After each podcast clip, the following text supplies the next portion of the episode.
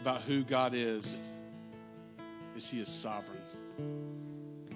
He is sovereign, He is in control, and He rules the destinies of men.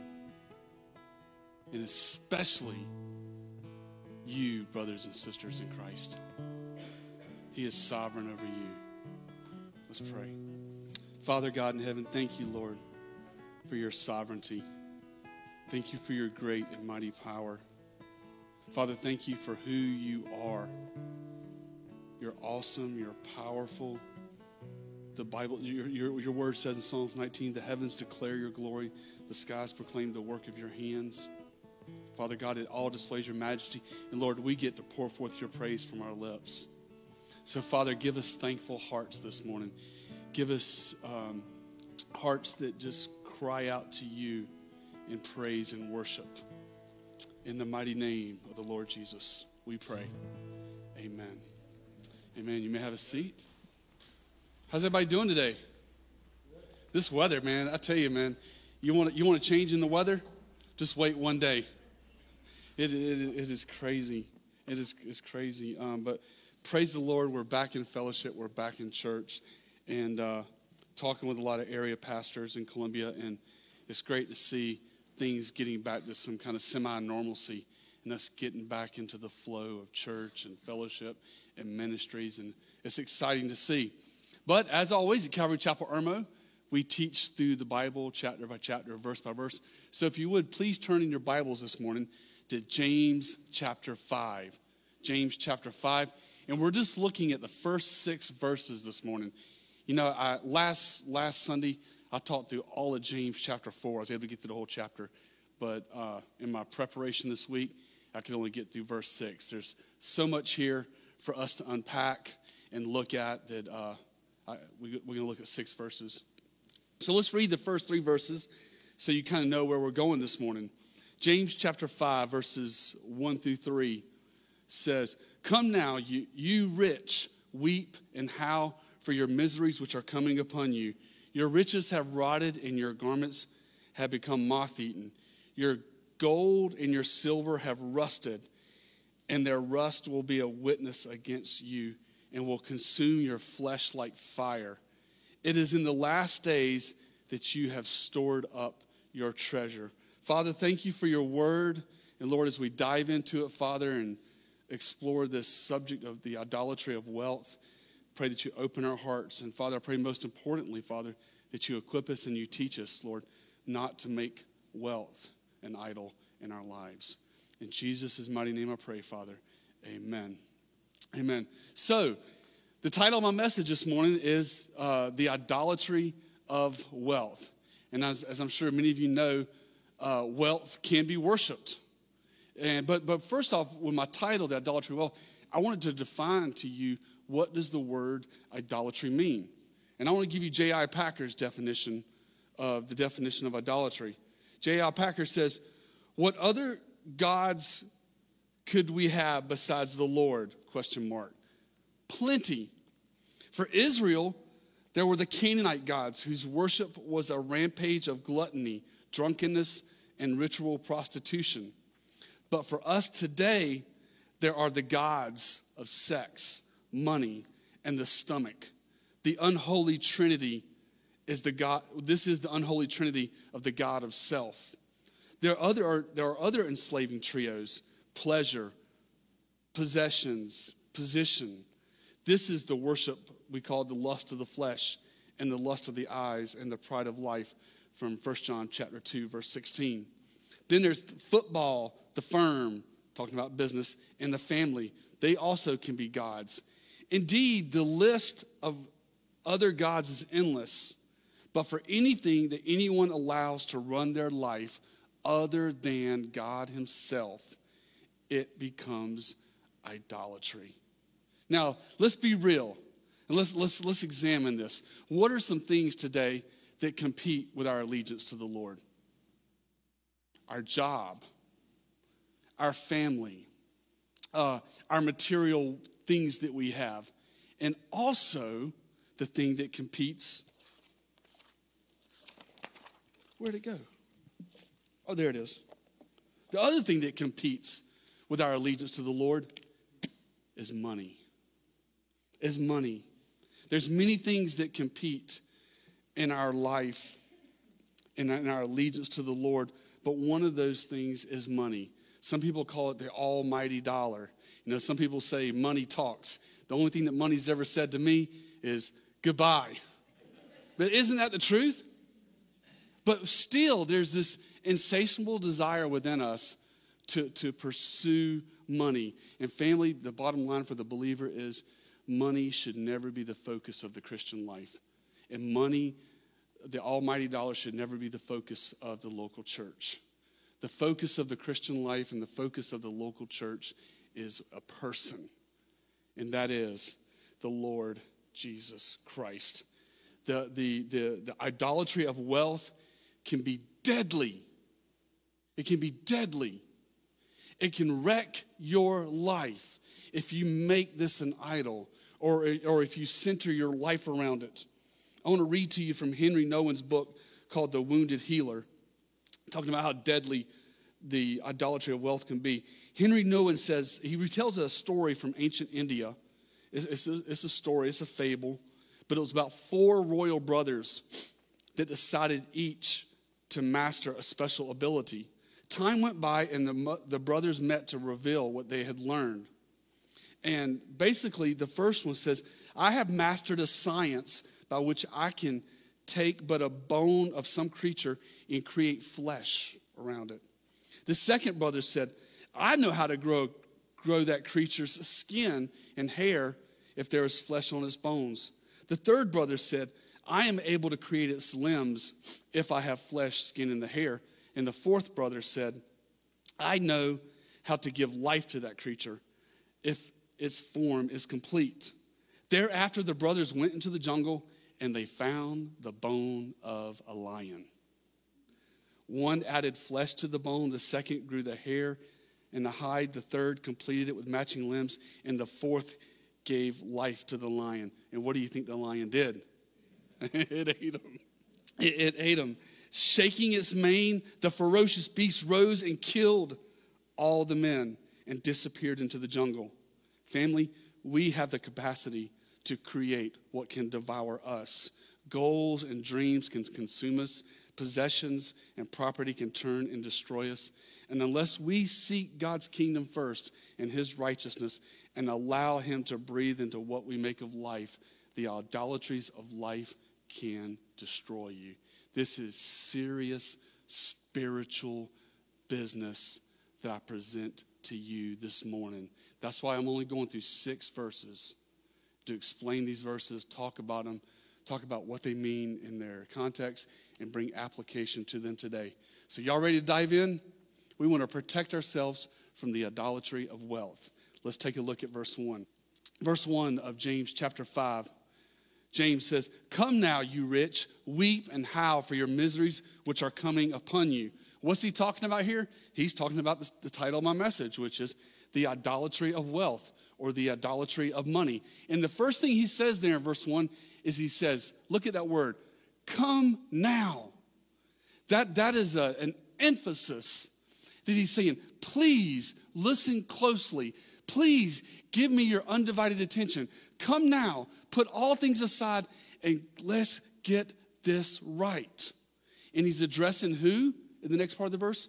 You rich. These wealthy people that were most likely putting money before God, or possibly unbelievers that were rich there. We don't know. We know that the, uh, the book of James was written to Jewish believers who were dispersed because of a persecution. But uh, anyway, but he's writing to them to, to warn them, and he says, First, he says, Weep and howl for your miseries. That word weep, it means to sob out loud, it means to lament.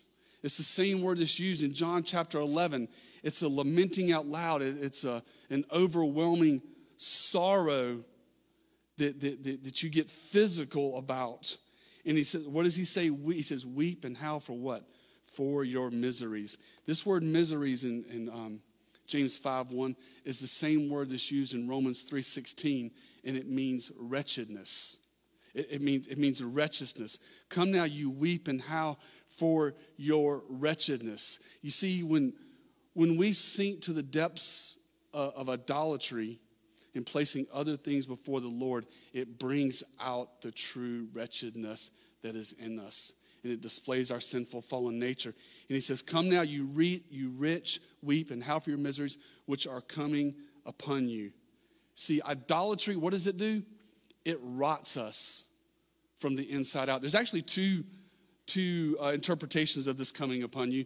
The first uh, interpretation of this coming upon you, verse 1, is, is, is it brings out the, the wretchedness, it brings out, uh, it brings out your vile flesh and your attitude when you let money take control. But also, some commentators will say, which are coming upon you. When will this come upon you? When you stand before the Lord Jesus Christ in glory. And you spent your whole life trusting in wealth instead of trusting in Him. And that, my friend, anything that we place above the Lord is idolatry. And we will be judged. And that's where he gets into this judgment part of verses 2 and 3. Look at it in verses 2 and 3. He says, Your riches have rotted, and your garments have become moth eaten. Your gold and your silver have rusted and their rust will be a witness against you and will consume your flesh like fire. Man, the preacher in James is coming out. You see, James is the New Testament, is the Proverbs. It's the book of wisdom and understanding and knowledge. And now James is laying the wood. And James is warning what will happen to those who trust in their wealth rather than trusting in Christ. And those who trust in their wealth rather than trusting in Christ, those who trust in this will perish. Will perish. And as they're judged on Judgment Day and condemned for not trusting in Christ but trusting in their wealth, they will be reminded in this life that they chose to trust in the wealth instead of Christ. It says there in verse 3 it says, uh, Your gold and your silver have rusted, and their rust will be a witness, it will testify. You know, I believe that people in this life that reject Christ and they spend eternity from God separated in hell, they will be reminded for all eternity the thing that they trusted in instead of trusting in Christ. There, there's salvation in no other. There's no other name given under heaven by which men must be saved, but at the name of Jesus. And we don't trust in nothing but him. And, and, to, and for us as, as believers, as believers in Christ, you know, we need to understand this morning that the idolatry of wealth is a real danger. It is a real danger that creeps at each, each one of our doors. At each one of our doors.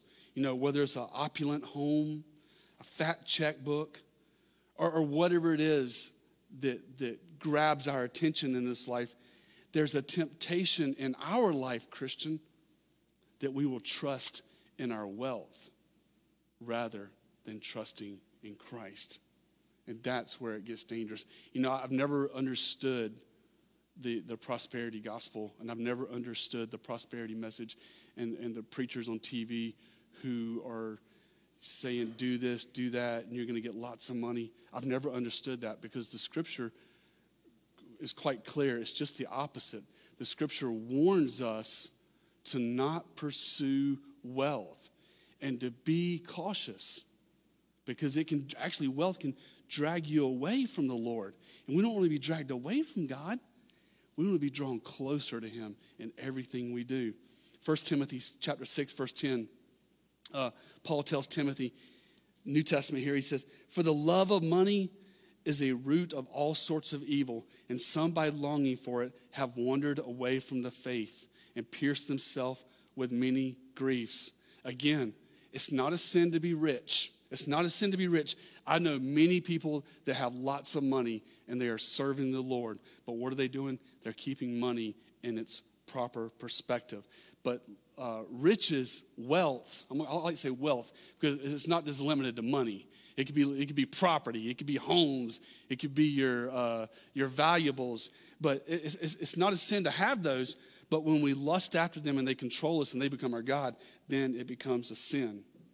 He, but because he, he says there, for the love of money, not the possession of money, but the love of money. And it does two things according to verse 10. Number one, if you look closely at 1 Timothy 6.10, which should be on the screen, is the first thing it says, they've wandered away from the faith. You know, the thing that, that wealth does to us is it, it pulls us away from complete dependence upon Christ. There's a temptation that I got all this money, I got all this wealth, I can trust in this. And, and that's not where we want to be. We want complete dependence upon the Lord Jesus Christ. We, we don't want to stray away from the faith. We don't want to wander away. And we don't want anything in our lives that could possibly tempt us to say, I don't need God, or I want to walk away, or I'll come back one day. You know, that's, that's not good. We want complete and total dependence upon, upon, the Lord in all situations. The second thing that's mentioned there in uh, 1 Timothy 6.10, it says, there, uh, because of the love of money, this greed, this idolatry of wealth, they pierce themselves with many griefs. You know, uh, the idolatry of wealth, it causes poor decision making because you're thinking with your lust and not your heart. You're thinking, you're thinking about your wealth instead of thinking with your mind and thinking and thinking logical and it causes poor decisions and it can hurt our family and it can hurt our marriages and it can wreck our relationship with the lord because you know we're tempted to walk away. We're tempted to stray away. What did here's here's uh, let's let's go let's turn there. Turn to matthew chapter 19 let's look at what jesus says. Jesus says about wealth. Please turn in your bibles to matthew chapter 19 let you see it, hear it straight from our Lord. Matthew chapter 19, starting at verse 16, we have the story of the rich young ruler. And let's pick it up at verse 16. Matthew chapter 19. And someone came to him and said, Teacher, what good things shall I do that I may obtain eternal life? And he said to him, Why are you asking me about what is good? There is only one who is good. But if you wish to enter into life, keep the commandments. Then he said to him, Which ones? Jesus said, You shall not murder, you shall not commit adultery, you shall not steal, you shall not bear false witness. Uh, honor your father and mother, and you shall love your neighbor as yourself. The young man said to him, All these things I have kept. What am I still lacking? Jesus said to him, If you wish to be complete, go and sell your possessions and give to the poor, and you will have treasures in heaven. And come follow me. One of the most tragic verses in all the Bible is the next verse. Look at verse 22. But when the young man heard this statement, he went away grieving, for he was one who owned much property.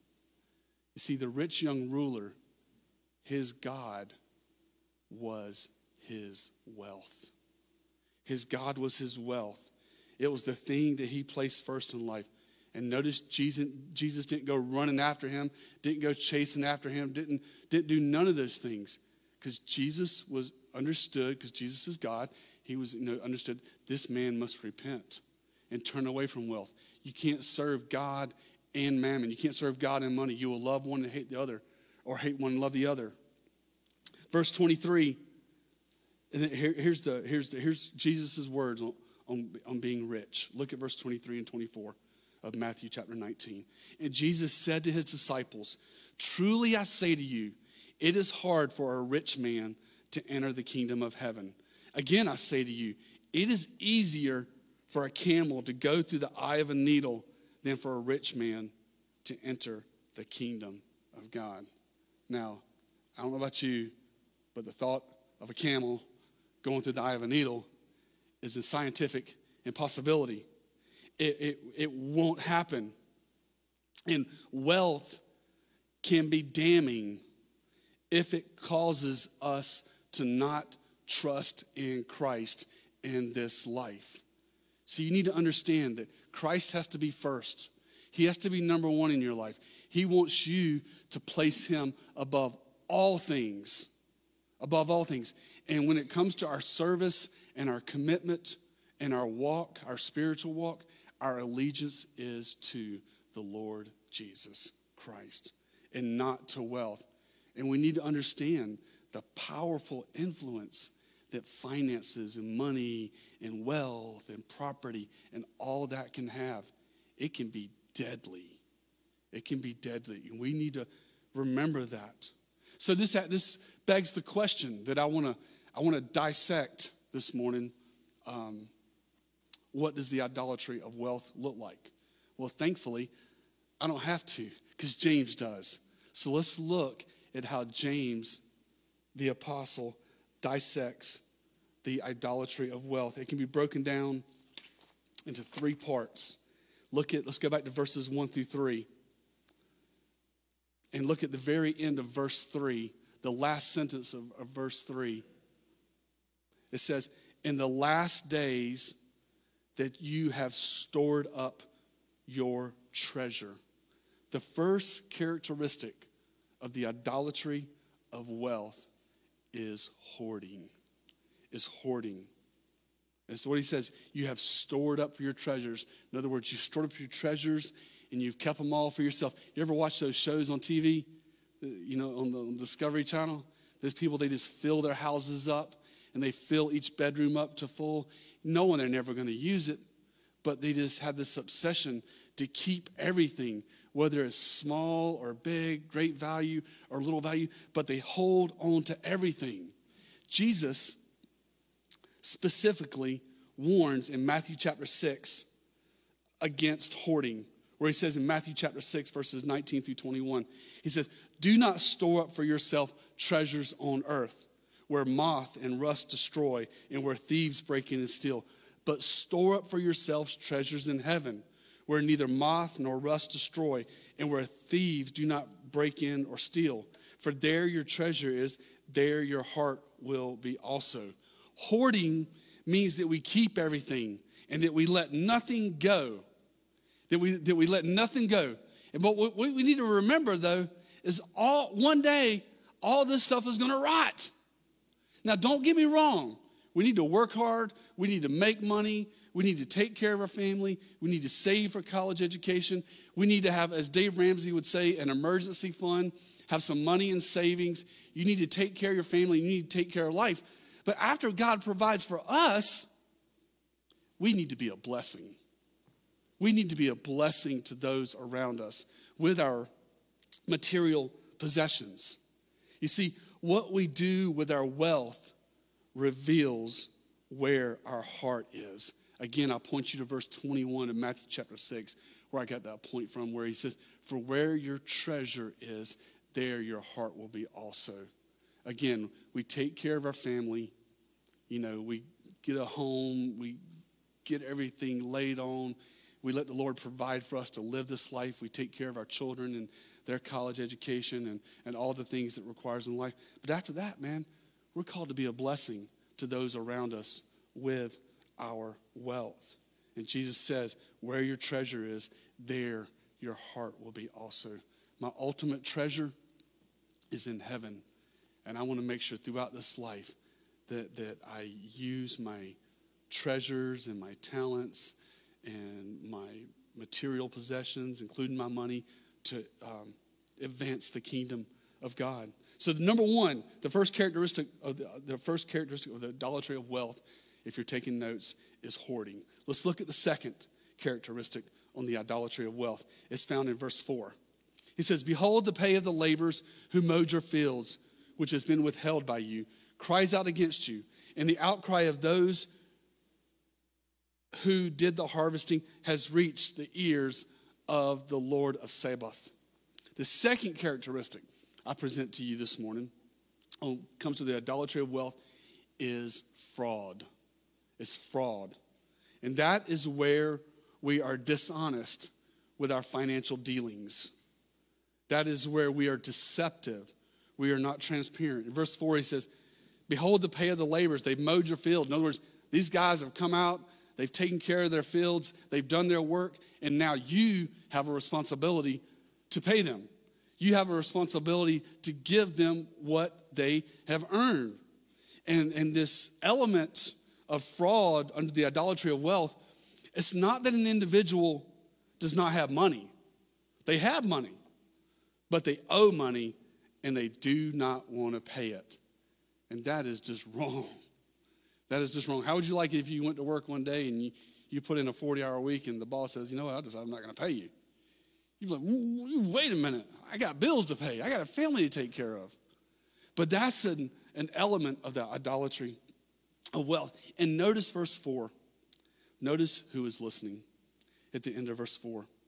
He said, Those who did the harvesting has reached the ears of the Lord of the Sabaoth.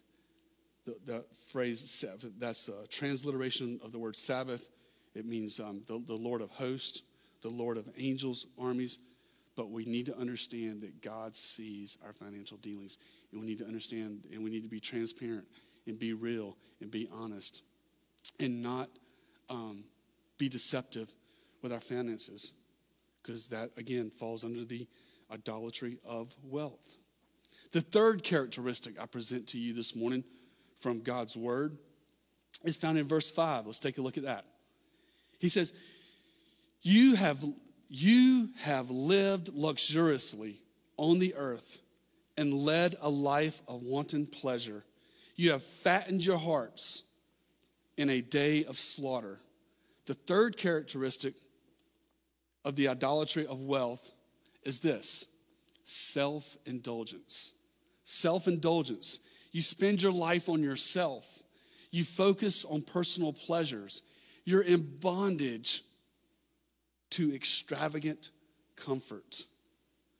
Um, listen to what Paul, how Paul described his ministry when he was here on earth and how he considered himself and his material things. He said in 1st, 2 Timothy 4 6, he says, For I am already being poured out as a drink offering, and the time of my departure has come. See, Paul saw the Christian life not how can I be blessed, but how I can bless others.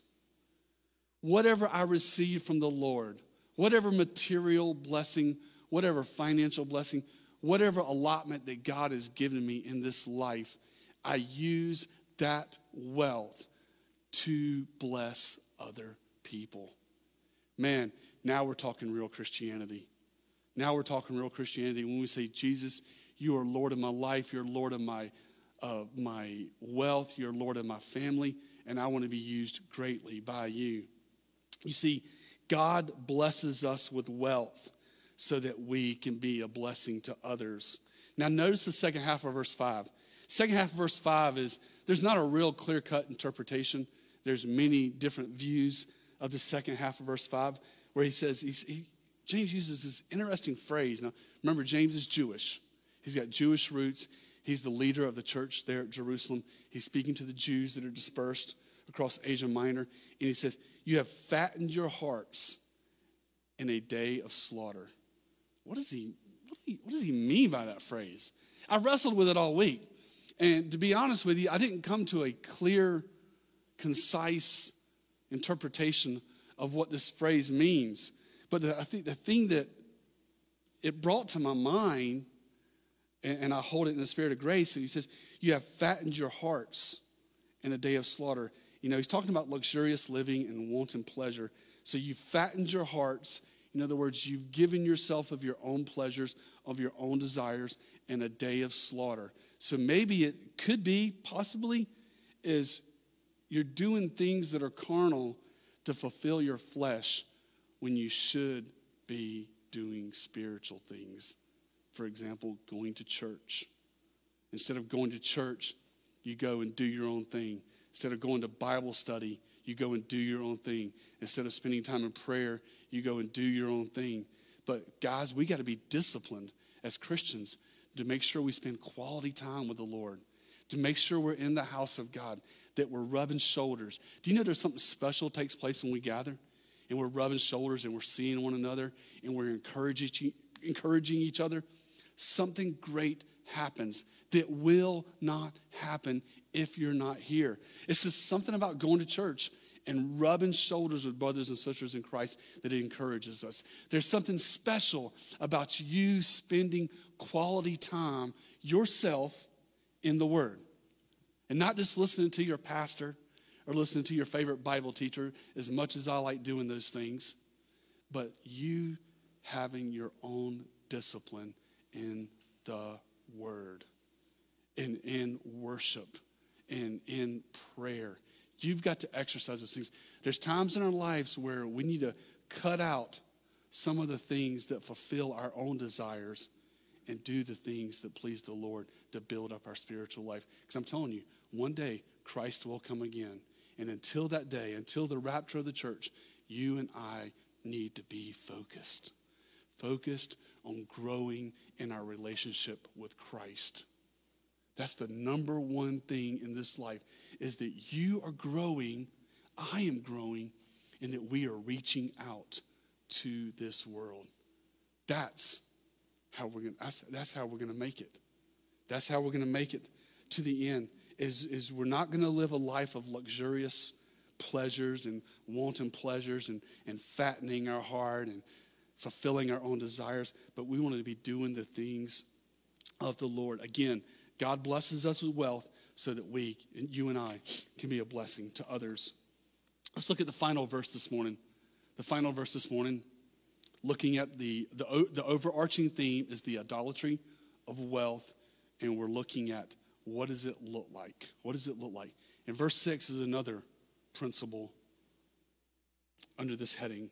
Verse 6, he says, You have condemned and put to death the righteous man and he does not resist you. The fourth characteristic I present to you this morning when we're talking about the idolatry of wealth, how we can identify it is this person who idolizes wealth, they will hate those who challenge them. They will hate those who, who, who warn them. It says, You have condemned. He, sa- he says, You. Who is the you? The you is the same person that he's been talking to in verses 1 through 5. And it says, You who idolize wealth, you have condemned and put to death the righteous man. Why would this person who idolizes wealth put to death the righteous man? Maybe because the righteous man is holding him accountable. Maybe because the righteous man is warning him. Maybe because the righteous man is saying, Dude, that's great, you got all that money, but put your trust in Christ. Put your trust in Christ. Again, there's nothing wrong with being rich. We, there's nothing wrong with wealth. But we don't put it above Christ because Christ is number one. And as Christians, it's our job to warn people don't put your trust in wealth, put your trust in Christ. And when you start talking that, that kind of language, you, you'll see where their heart is. Either, the, either they'll humble themselves and the temperature will go down, or the temperature will go up and you're touching a hot spot. But again, a well, just the rich young ruler that we looked at while ago, what does it say? It says he went away sad. He went away sad because his wealth was his God. So that is what I present to you this morning, looking at the idolatry of wealth. Those are the three elements. One is they will um, hate those who challenge and warn them according to verse 6. According to the end of verse 3, they, they hoard. Uh, according to verse 4, there's fraud in their financial dealings. And according to verse 5, there's self indulgence. So let's talk about application. Let's talk about application. How does, this, how does this apply to you and I today? How do we guard ourselves from the idolatry of wealth? I want to give you three principles. I want to close with three principles this morning on how you can guard your heart from the idolatry of wealth. Number one, the first principle you need to understand, you need to do is this make Christ your greatest treasure. Make Christ your greatest treasure. Understand the weight of Jesus versus the weight of your finances or, or your homes or your property or whatever your material. Understand the weight of who Jesus is. Understand the depths of Calvary. Understand the depths that he went to to secure your eternal salvation. Nothing compares with that. Nothing compares with the love that God displayed for you at Calvary. Nothing. Love him with all your heart, all your soul, all your strength. Place him first in everything. And again, if you have wealth, praise the Lord. Just keep it in its perspective and, and use it. Take care of your family. Take care of your children. Take care of all the things that need to be taken care of in life. And then use your material wealth to honor the Lord. But number one is you make Christ your greatest treasure. Second principle that will help you and I from idolizing wealth is this. Remember this you can't take it with you. You can't take it with you. Man, shucks. You know, uh, you think about the hoarders and the people filling up the house, all this stuff. You can't take it with you, and you ain't doing nothing with it. It, it, it can't go with you. There's only one thing that you can take into eternity, and that's the most important thing you have, and that is your soul. Your soul. That's what we got to be making rich is our heart, our soul, that inner man, making him rich in Christ. Job said in Job 121, Naked I came from my mother's womb, and naked I shall return. The Lord gave, and the Lord taketh away. Blessed be the name of the Lord. Two things. Praise the Lord for wealth, praise the Lord for blessing. I believe that God blesses his children. He blesses them not to make them rich, but to make them a blessing to other people. But here's the deal whatever you do have, hold it lightly. Hold, hold, hold it lightly and then hold firmly to Christ. That's what we got to do. And secondly, be thankful. Be thankful for what the Lord has blessed you with the job, the income, the pay raise, the home, the family, the kids going off to college. Praise the Lord and be, and be very thankful for those things. But remember, at the end of the day, we can't take those things with us into eternity.